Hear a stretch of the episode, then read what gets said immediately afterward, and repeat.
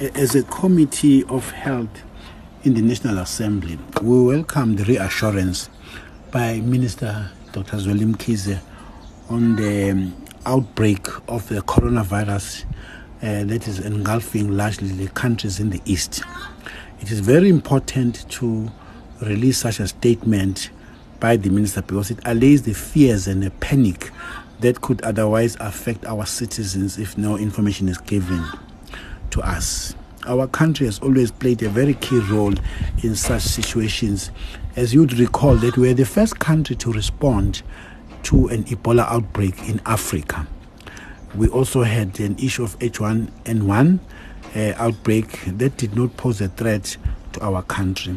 We thank the Minister and the National Institute of Communicable Disease for their readiness in always being available to detect, manage, and contain the disease.